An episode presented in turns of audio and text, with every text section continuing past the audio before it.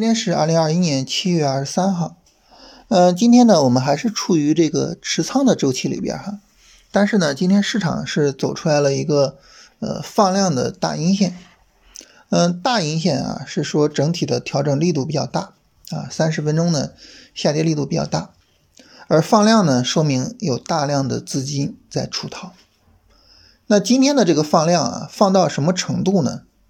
就是我们往前去追溯这个行情，啊，我们去找比今天的量能还要大的阴线量能，我们要追溯到什么时候呢？要追溯到二月二十二号。啊，我们一说这个二月二十二号啊，大家可能心凉了半截，为什么呢？因为二月二十二号的放量大跌，啊，构造了一个非常重要的波段高点。这一天的大跌呢，正式的终结了，呃，从九月末到二月末的一个啊长时间的大幅度的波段上涨。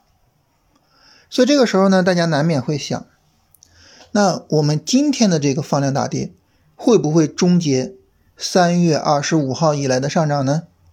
市场是不会也能够在这里构造一个非常重要的顶部呢？首先啊，我们没有办法排除这种可能性，是吧？今天放量大跌啊，下周一再跌，就整个市场的态势就非常非常差了啊，所以我们没有办法去否定这种可能性。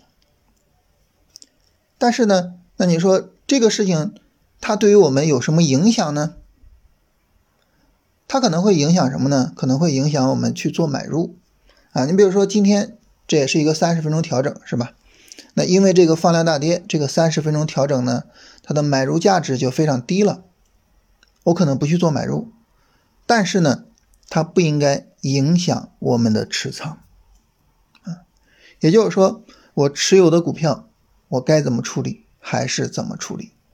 这儿呢，包含两个原因啊。第一个原因，尽管大盘是放量大跌的，但是呢，主流板块的。这个影响并不是很大。我们之前聊的，我们重点做的，比如说像光伏、像稀土，啊，它今天呢并没有跟随着大盘大跌，啊，整体上还是很能扛得住的，啊，也就是说呢，资金虽然可能，比如说从白酒、从医药，啊，从元器件这些板块大量的流出，啊，但是呢，我们做的这些主流板块并没有大量的资金流出的情况。这是一个，第二个呢，就是我们操作方法。我们反复强调啊，就是我们的操作方法一个基本的原则啊，大盘定仓位，个股定操作。也就是说呢，我根据整体的大盘环境去定我参与这个市场的一个仓位比例。但是呢，具体的买入卖出，我根据谁来呢？我根据个股来。这个我就不看大盘了啊。你比如说个股。啊，它拉升到了我的止盈位，我去出场可以，没问题。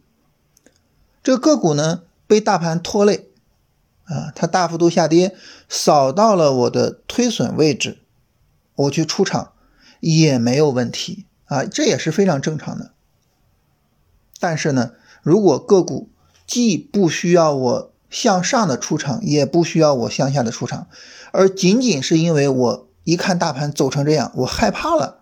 我去出场，那这个出场呢是不合理的，啊，这是不合理的。为什么呢？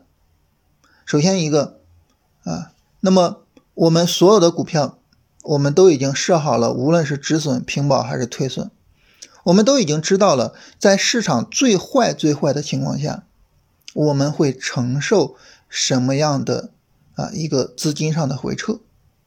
当我们已经设定好了这种最坏的情况的时候，实际上就不用太去担心大盘的下跌。这是第一。第二呢，就是大盘它究竟会不会持续下跌呢？在大盘的下跌之中，主流板块能不能够鹤立鸡群，能不能够再有拉升呢？我们持有的个股它会不会有持续性的行情呢？这些呢，其实我们都要去打上一个问号。而在这种情况下，我们贸然的把股票出掉，会不会带来另外的一个遗憾，就是我们的个股还在持续上涨，但是呢，我却把股票卖掉了，它会不会有这么一个遗憾呢？我相信大家很多人都有这样的投资经历，就是我买了一只股票，它拉升起来啊，我卖掉啊，我也赚了钱了，很开心。但是过了一段时间，我很偶然的又看到这只股票，诶，它怎么翻了一倍啊？哇，它怎么涨了这么多？瞬间呢，你觉得手里的鸡腿不香了，是吧？曾经赚的那些利润，好像已经不香了。那你说，那我怎么样才能够赚到比较大的利润呢？其实很重要的一点就是，你要给这个股票更长的持仓时间。只有当我们给他更长的时间的时候，他才有可能给我们回馈更大的空间。但是我们想，我要给他一个更长的时间，我是不是要承受啊很多的坎坷和意外呀？我是不是要承受，比如说大盘调整，是吧？比如说我自己的啊负面情绪的影响，比如说这个个股啊，它有一些盈利回吐，是吧？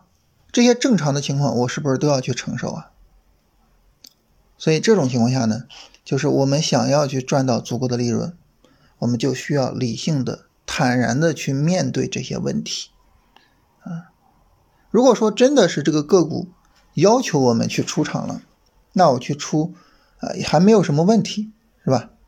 但是你说我仅仅是因为担心大盘就把这些股票给出掉了，我觉得这还是比较遗憾的，啊，尤其是我们做的股票呢，还是那句话，主流板块里的股票，啊，具有着更多的可能性，具有着更大的潜力，啊，我们贸然的把它出掉，我觉得。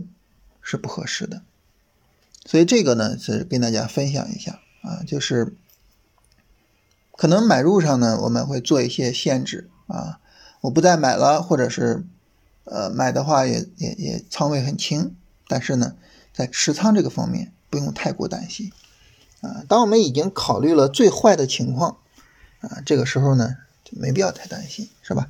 该怎么持有就怎么持有。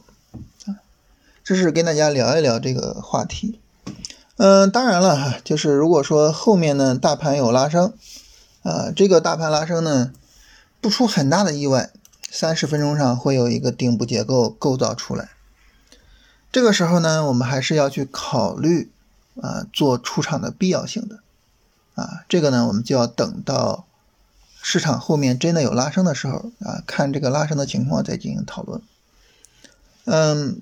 也就是到下周的话呢，我们可能会进入到一个持仓和出场的区域，啊，这个是，呃，因为今天调整比较大，是吧？那么后续拉升呢，可能很难去修复它所带来的一个情况，啊，这是今天的这个行情以及呢我们对它的讨论，呃，来看大家的问题哈，有朋友说主要想听一下什么时候去选择出场，然后止损怎么设置。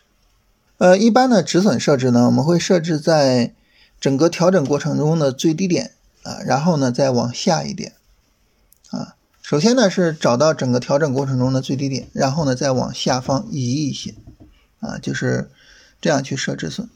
然后出场的话呢，就是我之前专门跟大家录过一期节目啊，就是关于出场的，我们包含主动出场和被动出场。主动出场呢，就是市场拉升到，比如说我的这个心理价位上方啊。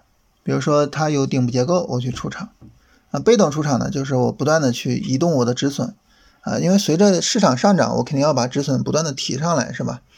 啊，那这个时候呢，市场如果下跌，啊，跌破了我这个不断向上推升的止损，我就出场，啊，这叫被动出场。出场呢，就是这两种方式。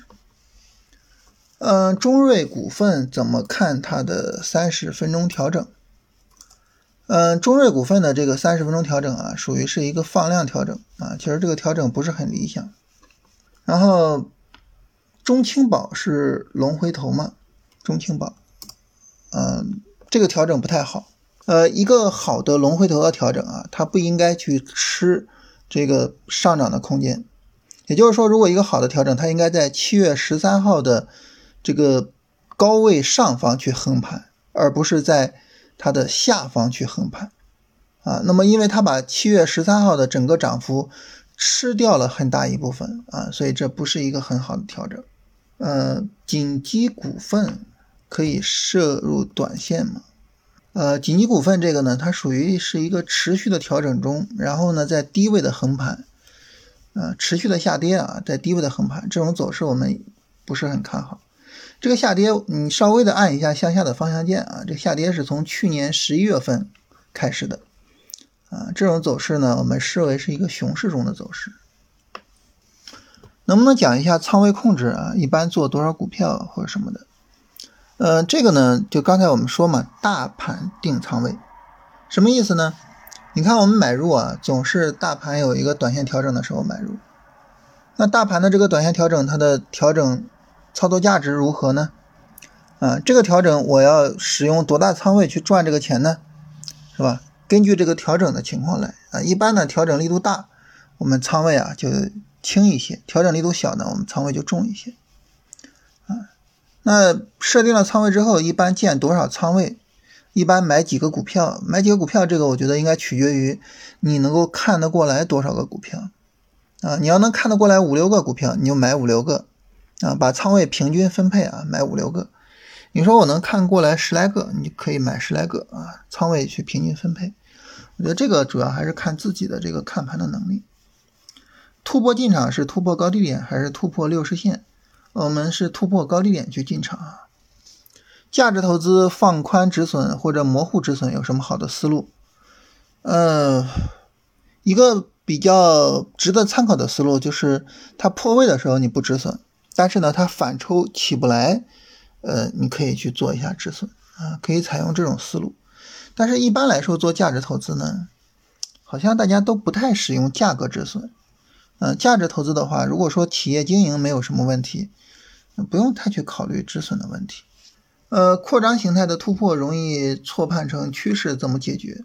这个重点呢，还是去看行情背景啊，整体的行情背景是不是一个上涨趋势？呃，牛熊市判断里面使用均线倾斜判断啊，那么一根 K 线对应的倾斜是不是不靠谱？是不是要用一段时间？这个可以用一段时间，但是呢，当你呃需要的时间越长的时候，呃，这个时候呢，它的滞后性啊，就是你做判断的滞后性也会越严重啊，这个呢你要去注意一下。呃，感觉你说三十分钟调整很抽象。三十分钟调整，你就可以简单理解为就是一根阴线就可以了啊。什么是顶部结构？底部结构啊，底部结构呢就是底部抬升和底背离啊。我们对于做日线短线啊，就是在三十分钟图上你看到一个三十分钟的下跌啊，它不跌破前低，或者是呢一个三十分钟下跌跌破了前低，但是呢构造了一个底背离的结构啊，这就叫底部结构啊。反过来呢，顶部结构就是三十分钟呢。拉升不创新高啊，或者是呢创新高，但是呢顶背离啊，这就是顶底结构的意义。有朋友说让分析一下这个长安汽车，我们看长安汽车呢，它实际上是有一个比较大的调整，是吧？从七月十二号以来啊，整体的调整比较大，所以它的这个操作价值呢相对来说偏低一些。呃，三十分钟下跌能详细的讲解一下吗？就三十分钟一段下跌，啊，然后呢再一段反抽起不来，然后再有一段下跌，啊，这就是一个三十分钟的一个下跌 N 的结构，啊，与之对应的呢是一个上涨 N 的结构，就是三十分钟一段上涨，然后一个调整，然后再一段上涨，啊，一个上涨 N 的结构，啊，这是市场运行、市场涨跌的最基本的结构，啊，这是大家所有的问题。